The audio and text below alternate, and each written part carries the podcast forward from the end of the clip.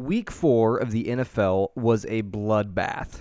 We saw at least three new players develop CTE.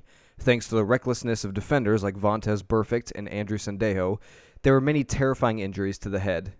And with the inconsistent officiating, I don't see this issue resolving anytime soon.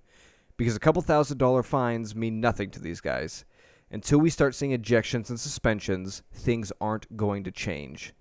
I mean, I guess they suspended Burfict the rest of the season, but this was his 100th conviction. Hopefully, next week will be cleaner. My name is Tyler Warner. Welcome to Football in 5.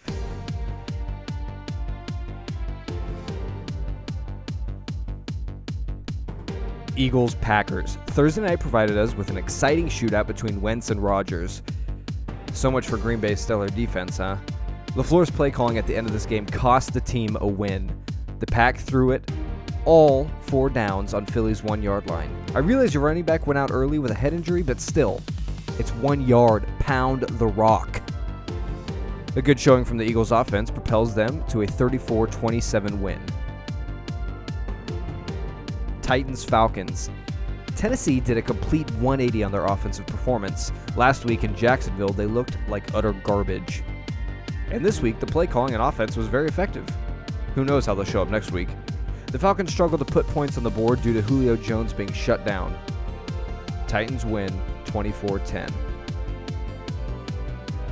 Browns Ravens. No more of this overrated talk. Baker and the Browns have had enough. They balled out on the road against a divisional opponent.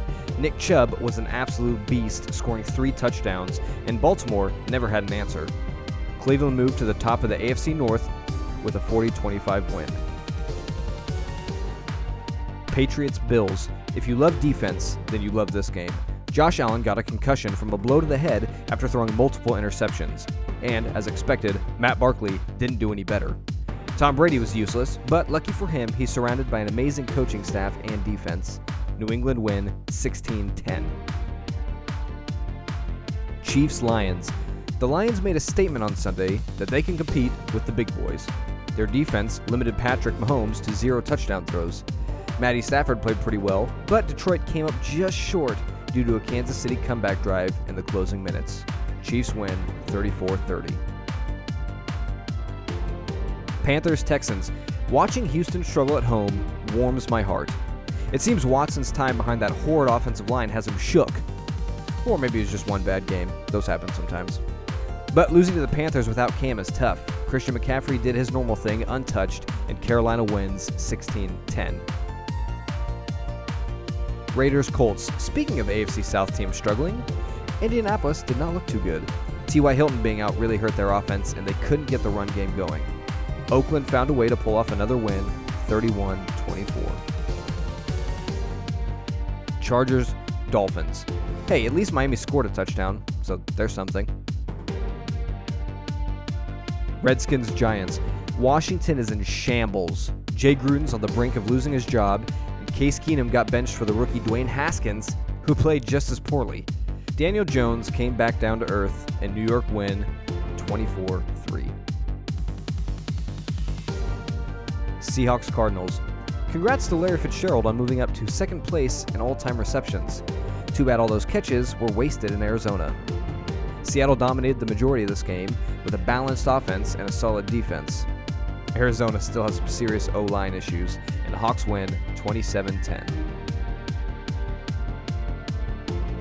Buccaneers Rams.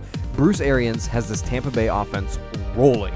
They passed and ran all over this Los Angeles defense. The Rams haven't looked as convincing this year.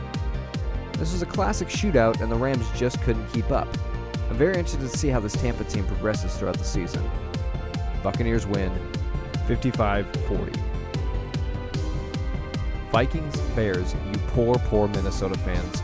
On a positive note, the Kirk Cousins deal is only for three years, so you're halfway there. Oh, living on a prayer. Sorry. Mitch Trubisky dislocated his shoulder, but luckily Chase Daniel did okay enough. Chicago wins 16 6.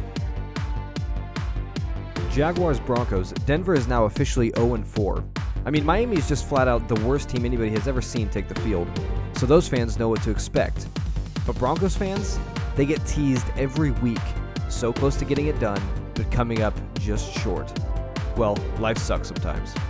Gardner Minshew's fame continues, and there wasn't a person in the entire city of Denver who could stop Leonard Fournette. Jags convert a field goal in the end to win 26 24. Cowboys Saints.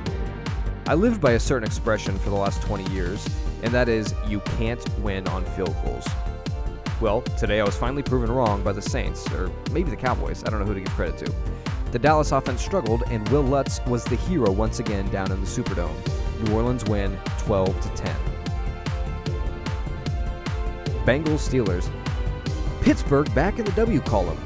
Not hard to do when you're playing against Cincinnati, but it's good to secure an easy win with a backup quarterback. The Bengal offense is next to useless, and Steelers get their first win, 27 to 3. And that is a wrap. A solid week four. Outside of some injuries, nothing too crazy happened. There weren't any super shocking wins, but there was enough here to keep us entertained, and for that, we are grateful.